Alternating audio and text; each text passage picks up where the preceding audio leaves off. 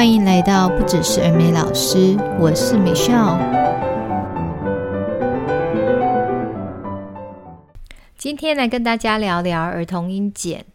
儿童英检就是小朋友在儿童阶段去参加的英检。那以我们补习班来讲哦，其实现在只要有具规模的这个连锁品牌，几乎总公司都会去办理儿童英检。那儿童英检最主要的目的哦，我觉得第一个是让家长可以看到啊，见证小朋友在这个学习上面的成效。例如说，你平常都是在补习班里面。那都是由老师去批改考卷，然后呢，补习班的呃柜台啊去影印考卷。那对于家长来讲，他就觉得比较没有办法感受到他的程度在哪里，因为会觉得那个是补习班班内的测验。所以如果说我们今天把这个考场拉到外面去。然后呢，让小朋友是很正式的，会领准考证，然后呢，会有不同的监考老师，那再来呢，会有一个所谓的试卷中心、阅卷中心去做批改，那这个整个的成绩就往上拉了。那再当然就是家长他必须要带着小孩去这个考场。所以这种就是去参与考证的这种临场感就会被营造出来。所以我自己觉得，第一个我们做这种大型的检定的目的，第一个真的就是希望家长可以见证我们小朋友的程度。因为说实在的，如果他没有学到某个程度的话，他要能够在这样子的一个不同的环境，然后很陌生的情况下，还可以稳住，然后。展现实力，说实在不容易哦。所以呢，呃，如果说有家长他愿意让小朋友去参与检定，那学校就要好好的把握，就等于是我们可以展现，诶，我们老师他真的很会教，然后我们的小朋友真真的有学出程度来。所以这也就是为什么我刚刚说，就是可能有一些规模的这种公司哦，几乎都会去办理自己品牌内的检定。好，那再来第二个，我觉得比较在于学生面向，就是让小朋友可以建立一些啊、大考经验，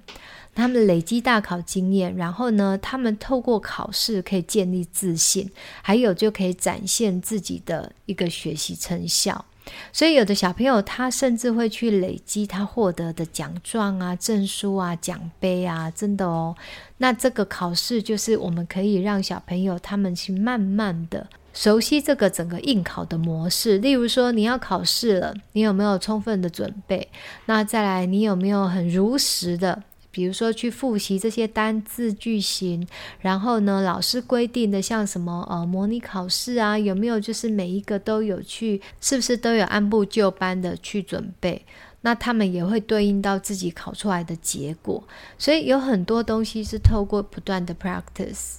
刚开始小孩子年纪还小，他可能不知道什么叫做准备考试，然后再来什么叫做考试的时候不能粗心，呃，考试的时候要确认、要检查这些做题作答的能力，真的是要透过一而再、再而三的练习，然后呢，他才可以自己去产出、去产出个人的经验。那再来就是利用个人的经验去自我学习、自我教导。诶，大家不要小看这一段哦，这一段真的是有点像是在登大人哦。因为我我自己看我儿子，就是你看他从低年级刚开始去做什么注音大会考，那个时候其实他们还懵懵懂懂，他们也不知道什么叫考试。那为什么还要准备？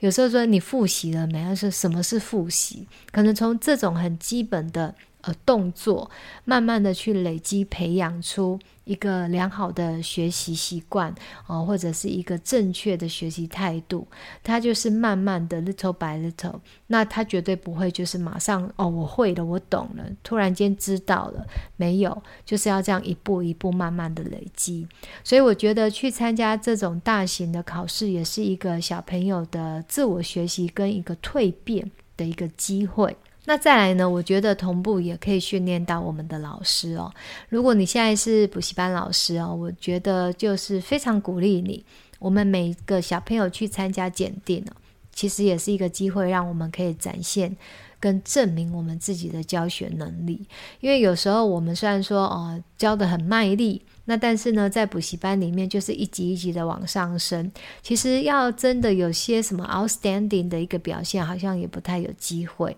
那但是如果说我们有去报考像这样子的检定的时候，它就是一个机会，可以我们自己磨练啊，就是你透过。帮小朋友做准备的时候，也可以磨练自己。例如说，你在帮小朋友做总复习呀，或者说你自己在做这个复习考卷出题呀，或者是你去抓小朋友的程度，然后帮他们做这个加强等等，这些都是有别于就是平常我们在课室上面从事教学行为比较不一样的一个模式。那如果说呃有带过检定，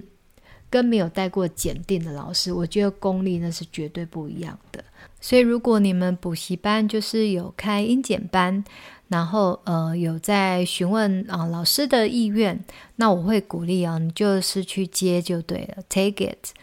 那当然也有的补习班，他们是全校统一要报考的，就是呃，他在这个学费里面就已经把这个检定直接包含在内，就等于这一学期我们的学习过程当中会有一件事情叫做参加检定。那参加检定就是全体的事情，只要你来我这边补习，你就会有其中一件事情必须要去参与。没有选择，那我觉得这样也有一个好处，就是我们就让家长横竖都要参加。那再来呢，也没有任何的这种退路。那小朋友他们就会跟着大家一起练习，然后一起模拟考试，一起做一个这个。呃，全体的总复习，其实这样子也蛮好的。有时候啊，给予选择或者是给予这种个人意愿的时候，反而事情会变得比较复杂。那如果就是通通一视同仁的时候，就是集体行动，那这样子单纯多了。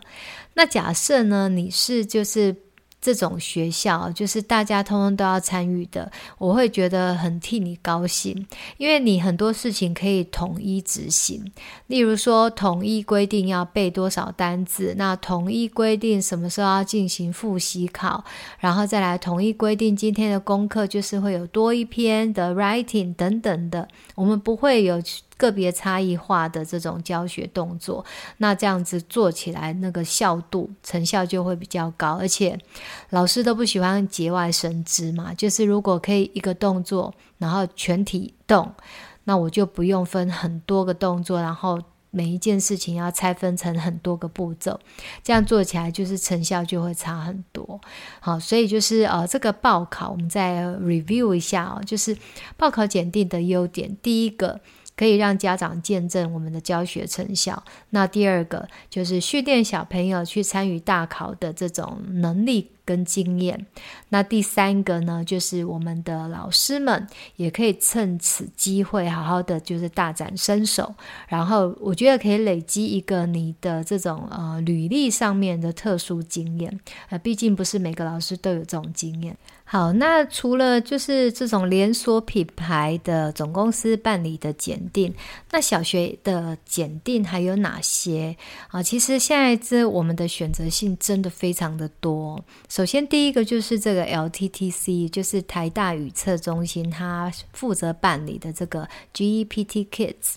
那我不知道大家知不知道，其实 GEPT 全民英检。他以前刚推出的时候，那个时候是没有年龄限制的哦。我们那个时候在小学，呃，我记得小三、小四吧，我们就已经全部都去推他们去考全民英检，因为它对应到我们的这个补习班的这个程度，我们是可以大概在小学三四年级，差不多 Level A、Level Nine 的时候去考。考这个 elementary 初级的考试，那后来为什么会不见呢？开始有十二岁的这个报考年龄的限制呢？因为补习班的这个乱象很多，比如说就会有推出什么保证班啊，然后小朋友就一直补，一直补，一直补，然后为了可以考过，其实就开始我觉得那个整个检定的精神就偏掉。那第二个很比较多人担忧的也是，因为大家知道全民英检它的考题，如果你没有去考过的。话，你会知道他的考题的那个背景、认知能力，他的设定其实不是 for young young kids。比如说会讲到什么面试工作啦，或者说啊去哪里办理活动，那这些都不是小学生在他们的生活经验上能够有的。所以这个考试的内容其实已经超越小学生的认知范围，他们的 background knowledge。所以后来才会把全民英检设定为就是一定要满十二岁才能够报考。那也因为这样子，LTTC 它就。应运而生的这个小学英检，那当然就是给这些有在小学阶段需要做检定的学生呢，广大的学生以及家长们。那再来呢，第二个就是大家不知道有没有听过 YLE 啊，这个是剑桥儿童英语认证。那 YLE 它有分三个 level，Starters。Movers 再就是 Flyers，那我觉得参加 YLE 剑桥英检呢，就是有一个重点要注意的是，因为它是英式英语，所以呢，如果假设你们的补习班使用的是美式的英语教材，然后再来你们的老师。好，就是呃外师哦，都是例如说北美。如果你要去准备 YLE 考试，那我觉得那个模拟考试的单字的部分，那些字词就要小心的去。准备，因为你就会发现很多英式英语跟美式英语不一样的那些用法。那这个在考试如果出现的话，就会把我们的小朋友考倒哦。如果他一直以来不是学习这个教材、这个英、这个语系的教材的时候，可能就会有一点点影响到他本来的实力啊。这个要小小的注意一下。那再来第三个是我觉得应该是历史比较悠久的，就是这个师德办理的 Style and Jet。那 Style 跟 Jet 它是英国的一个，它是英国的试题中心研发的，然后呢是由师德来做负责办理的。那大家应该知道，师德文教它其实是敦煌的英语教学中心出来开的另外一个分公司，所以呢，其实他们非常的在行，呃，而且。说实在的，这个整个周边的教配啊，就是所有的应考资源也非常的足够充足，方便老师去做准备考试。那再来最后一个要介绍的是剑桥国际英语认证啊，它有分成从 A2 level 的 KET，然后到 B1 的 PET，然后再慢慢的往上。那我觉得这个也是一个蛮适合你一路过关斩将上去的一个考试的选择。好，讲了这么多，其实这些在网络上都有资源，非常的丰富啊，大家都可以上去寻找。那我觉得，不管报哪一种检定，啊，哪一家的哪一国的，不管报名哪一种检定，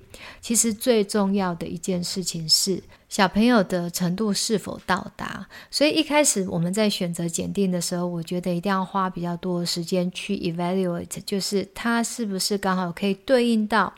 我们小朋友目前的程度，那再来就是你让小朋友去报名这样子的考试的时候，他会不会有非常大的 load？比如说他要另外去背很多的单字是他没有学过的，那甚至诶这些句型啊，或者是他使用的文法也是超越他目前的程度的，有没有这样的状况？我记得我在品牌总公司的时候，曾经有一次办了一场加说会，那个叫做品牌转换加说会，就是我们一个新的加盟校。那因为它本来不是我们的品牌，所以呢，我去办那场加说会的时候，就是让啊。本来的那些旧家长知道说，接下来要换成我们的新品牌，那这个品牌转换过程有什么什么什么事情啊？希望大家能够理解了解。那我记得最记得是有一个家长，他就提问说：“诶，那你们品牌有没有在就是让小朋友去参加 YLE 的英检？”那那时候我就跟家长说：“哦，没有哦，我们是会有自己公司内部举办的英检。那如果小朋友未来有兴趣的话，可以再去外面报考哦，其他的英检。”那当时候那个家长他就很不能接受哦，他就很质疑的告诉我说：“为什么你们不让小朋友去参加 YLE 的英检？”我在想他会有这种疑问，应该第一个剑桥的光环很大哦，这个绝对我不否认。那但是除了光环很大以外，我不知道家长他有没有去理解，就是呃剑桥的三个等级，然后对应过来的我们的程度，那以及我刚刚有提到的，就是英式跟美式之间的差异。那我们什么时候要小朋友去具备跟呃去理解这样子的差异性的学习？好，这个都是另外我觉得是比较可能在语言学习上面，或者是语言检定上面，我们比较需要去去研究的啊，比较需要去深究的。那当然，因为我觉得也不能怪家长啊，因为毕竟家长当然也是不了解。只是当时的我也就学习到了哦，这是一件需要花时间啊、好好说明的一个事情。好，那最后呢，我想要分享的是，在补习班里面呢、我们可以怎么为这个音检做准备？就是如果今天我们已经确定要帮小朋友报名音检，啊，不管是品牌内的音检，还是你们要带到外面去参加外面房间的音检、国际的音检。各式各样的大型的考试，我们在补习班里面可以做什么样子的准备？好，那呃，我觉得首先第一件事情就是，我们一定是先开一个教师的会议。那这个教师会议里面，必须要去布达我们接下来做这个英检报考的一个考前准备工作。啊，整个展开来的一个工作计划，那通常我觉得应该至少都要是在考前，可能三个月，甚至要拉到半年哦，这样子才能够逐步的把小朋友的程度给拉上来。而且这中间你还要安排像模拟考试，那模拟考试我觉得至少要来个两次吧，三次两次不为过。那这中间是不是都要？可能穿相隔大概一到两周，所以其实整个这个学习就是说准备计划拉开来，然后呢，呃，让老师们大家都能够理解这个整个工作的规划安排。那相关的人啊，比如说教学主管，然后我们的行政柜台人员，还有就是所有有带到这个英检考试的班级的老师，大家一起来参与讨论，然后了解接下来的工作有哪些细项。那再来就是，我觉得我们也可以就是把这种成功的经验拿出来做分享啊，例如说某某学生他是如何呃准备的，那准备的过程当中有做的哪些制胜的动作啊，比如说我们有针对单字先做第一次的一个总总整理、总复习，然后才怎么样怎么样。我在想，能够通过考试的小朋友，他当然是有非常多呃准备工作，不容忽视。那这些动作，我们可以拿出来跟大家做分享，那去探讨一下如何把它就是复制在不同的班级、不同的学生的身上。那再来就是，我觉得要定期的召开会议，哦，有点类类似我们这种专案追踪会议，就是了解各班的一个复习的状况，大家是不是都没有落掉。然后也没有人程度落后，那有任何的 slow students 应该要怎么样去做补救的教学？那甚至有没有去跟家长进行沟通？因为你知道啊，有时候就是家长很需要这种心理建设。然后还有就是有什么样子的呃。工作需要家长去配合啊，假设说啊，必须要留下来，或者是说，诶，我们周六或者是其他的什么时间点需要小朋友额外来付出时间，然后老师要帮他做加强，哦，诸如此类的这种需要家长配合的动作，也可以早日的跟家长说。那我觉得，如果我是家长啊，我听到。老师跟我说啊，他要额外留下来，或许我们就会有一个心心理准备，知道说啊，他可能这一次要好好的努力，不然可能会有危险。像这样的讯息就可以 pass 出来。那再来就是老师都一定要记得，就是。我觉得不管检定有没有通过，它都不会是在小朋友的学习路上画下句点嘛，因为它只是一个过程。那在这个过程当中，每个人都在学习跟累积经验。那等到他检定过了或没过，接下来的学习还是要继续走的。好，所以这一个概念，我觉得老师大家心里要非常的清楚。那再来呢，你的准备。好，比如说为了这个这个检定而准备的动作，它不是呃不会延续的。你现在做的准备，后面它会继续的延续下去。那我们虽然说是这个检定在即，我们要考检定，所以我们要努力，但是你也是在为未来的整个学习做铺垫。所以呢，我觉得都不要太直接的目标导向，它还是有非常长远的路要走。那这个如果说我们自己的内心很坚定，那我们也可以把这种学习的态度交付给学生，好让小朋友知道，今天参与这个检定，它只是一个过程。那再来日后，你一定要透透过自己的这种不断的累积，然后才能够过关斩将。啊，这个真的是要呃让小朋友慢慢的学习，然后慢慢的成长。好，那今天有关于检定的话题呢，就跟大家聊到这边。希望这些分享对你们都有帮助。那我们就下周见喽，拜拜。